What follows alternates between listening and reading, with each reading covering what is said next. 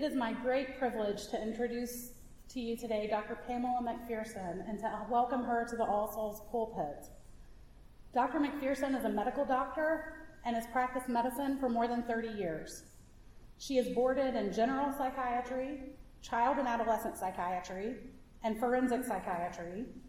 She works as a child and adolescent psychiatrist at the Shreveport Behavioral Health Center, which is a regional state sponsored clinic here in Shreveport. In addition to those duties, Dr. McPherson teaches child and adolescent psychiatric fellows and forensic psychiatric fellows at the LSU Health Sciences University here in Shreveport as gratis faculty. Dr. McPherson has testified as an expert witness in both juvenile and adult matters and has participated in research, including presenting at national and international conferences regarding the mental health of justice involved youth.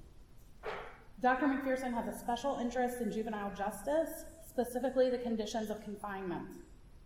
In addition to acting as an expert for the Civil Rights and Civil Liberties Office of the Department of Homeland Security, she has served as an expert on mental health services to justice involved youth in both pre and post adjudicatory settings for the United States Department of Justice and the Youth Law Center.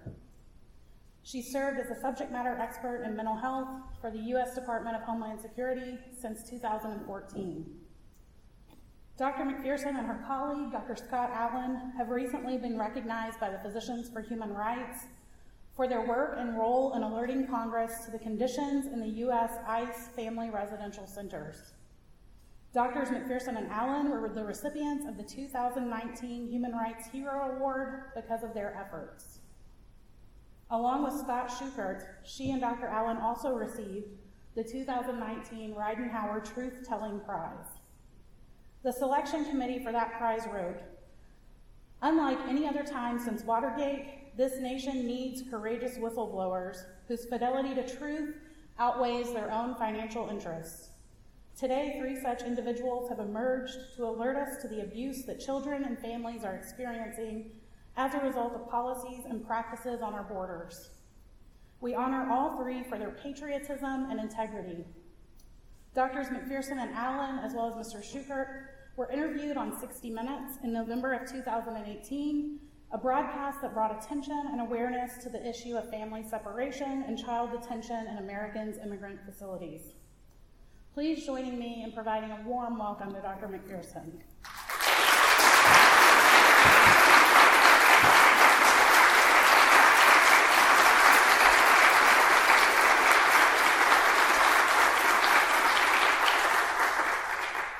you, Jennifer, and thank you all for being here this morning.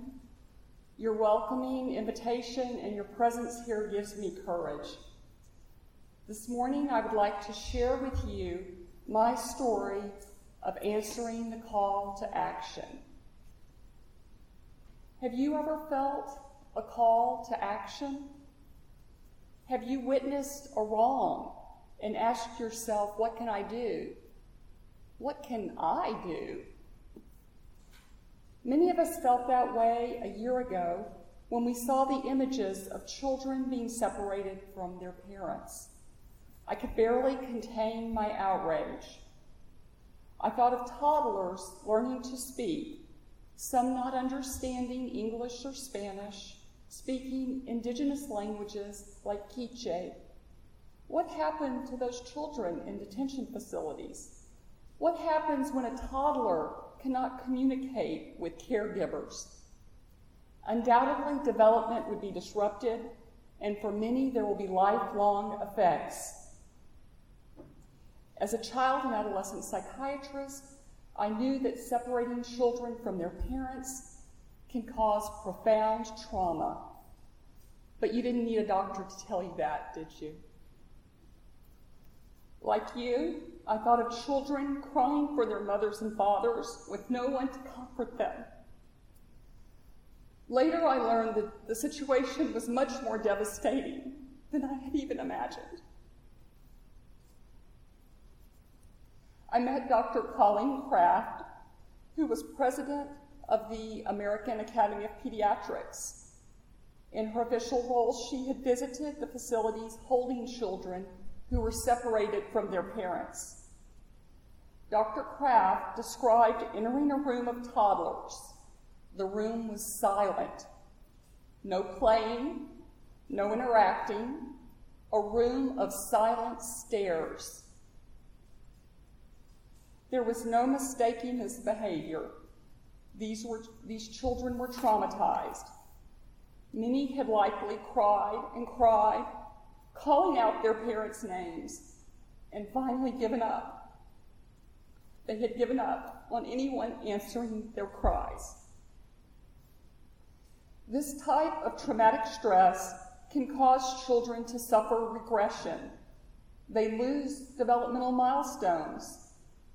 They may develop difficulties regulating their emotions, and it may impair their abilities to form healthy relationships for the rest of their lives. Trauma can lead to difficulty differentiating safe and unsafe situations.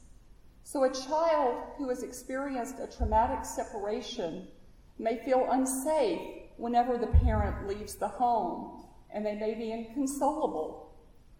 A child may refuse to go to school because separation feels unsafe. In fact, we are hearing these stories more and more as the president has threatened to separate families, children not wanting to go to school. This morning, as raids have begun to separate families and communities, this is even more poignant. There is no doubt that a child's relationship with a parent and community the sense of attachment and belonging fostered by being the member of a family, a church, a school, and a larger community are necessary for healthy development and to protect children from the effects of trauma. Your community, your community here at All Souls, is critical for the children you nurture. You are fostering resilience and health in the children. Families and communities are best at protecting and raising healthy children. But back to my call last summer. As I considered what I could do, me, just one person, more of an introvert, not really a political person, I received a call, a literal call. Dr. Allen, my colleague, called me he and I are subject matter experts for the Department of Homeland Security. I am the mental health subject matter expert for the Civil Rights and Civil Liberties of the Division, Civil Rights and Civil Liberties Division of the Department of Homeland Security. That's the division that investigates complaints and monitors conditions of confinement. Since 2014, Dr. Allen and I have been part of a team that visits family residential centers, the centers where mothers and children are housed as they seek asylum in the United States. The first facility we inspected in Artesia, New Mexico, was closed after we found unsafe conditions. Over the course of about 10 more site visits, we made numerous recommendations. But since the presidential election, we have not been asked to investigate a facility. So last spring, when Dr. Allen called me, he was feeling the same outrage we were all feeling when we witnessed family separations. But Dr. Allen and I had also paid attention to the publicity around expanding family detention. There were proposals to overturn the Flores settlement and keep families in detention indefinitely. We had been there. We knew that this would place children at risk of serious harm. We discussed our options. As we considered contacting journalists to express our outrage, we were advised to contact the attorneys at the Government Accountability Project. We were fortunate that they agreed to represent and advise us. The Government Accountability Project helped us to understand our rights. We learned how to make our voices heard legally. As we began writing a letter to Congress expressing our concerns, we discussed our decision with family, colleagues, and others who might be impacted by our decision. You see, we had signed non disclosure agreements with the Department of Homeland Security. We didn't know what the blowback might be. So we wrote Congress a letter, a letter that later appeared in the New York Times. We said, no amount of programming can ameliorate the harms created by confining children to detention centers. We told Congress that family detention is harmful to the health and development of children and that this risk was unnecessary. We told Congress the detention of innocent children should never occur in a civilized society. The whistleblower laws of the United States protected our right to exercise our professional ethical obligation and share our concerns with Congress. I remain a Department of Homeland Security subject matter expert. Over the past year, I have briefed congressional staffers, appeared on 60 Minutes, written more letters to Congress, and I have met incredible people. People like you with a passion for social justice. I met the staff of the Nobel Prize winning Physicians for Human Rights, incredible people who spend every day protecting the health and rights of people around the world. I met many journalists who use their voices to call out injustice. Journalists who kept calling out injustice even as journalists were detained at the border. I met the filmmaker Pamela Yates of Skylight Films. The Universalist Unitarian Church has supported Miss Yates' films, which detail the Guatemalan genocide against the Mayan people.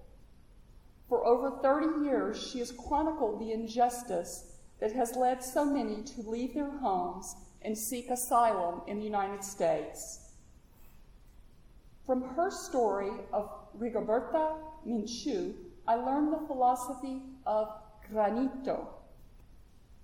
Granito de arena means grain of sand. Granito is the Mayan philosophy of collective change, collective impact. The idea that we can each contribute to change to, co- to tackle complex social issues. Social change through collective initiatives are not easy and do not happen overnight.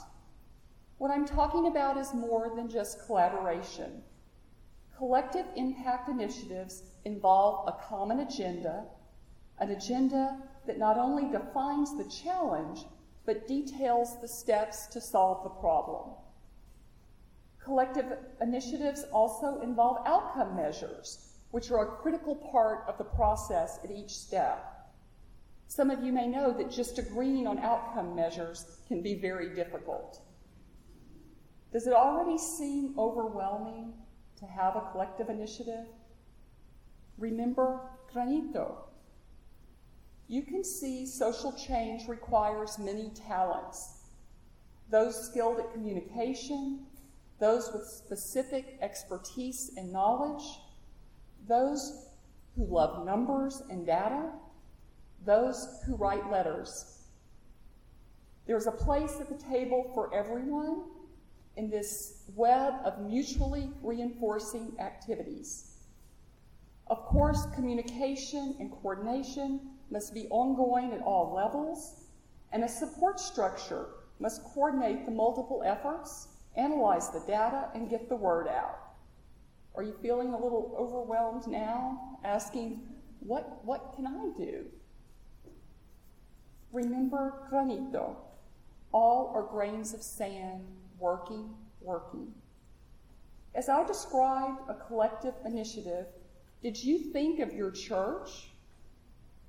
The Universalist Unitarian Church is a collective initiative with a clear agenda for social justice.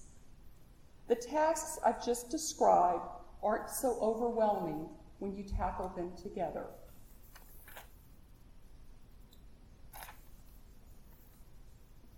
Change may not be immediate. The change may come from the children we have caged, or it may come from our own children who see our actions and hear our voices. That's how I became, that's how I came to be here with you today. After I appeared on 60 Minutes, many people posted encouraging remarks, but my favorite was from an eight year old girl named Ava Kate. Her mother, Jennifer, had posted Ava's letter to the president. Ava Kate said, It's wrong, like when you put kids in cages. I thanked her for writing her letter, and later we met for lunch. She inspired me as I shared my story at the Physicians for Human Rights Gala in New York City and the Ridenhour Prize in Washington, D.C. I was reminded that our children are always watching and listening. Our examples give them hope and teach them that change is possible if we work hard, if we work together. Being here today, you have become part of my community, my story, and the story of Americans speaking out against injustice. Thank you. Please remember your voice is important, your community is important. Work hard together and be strong. Granito. Thank you.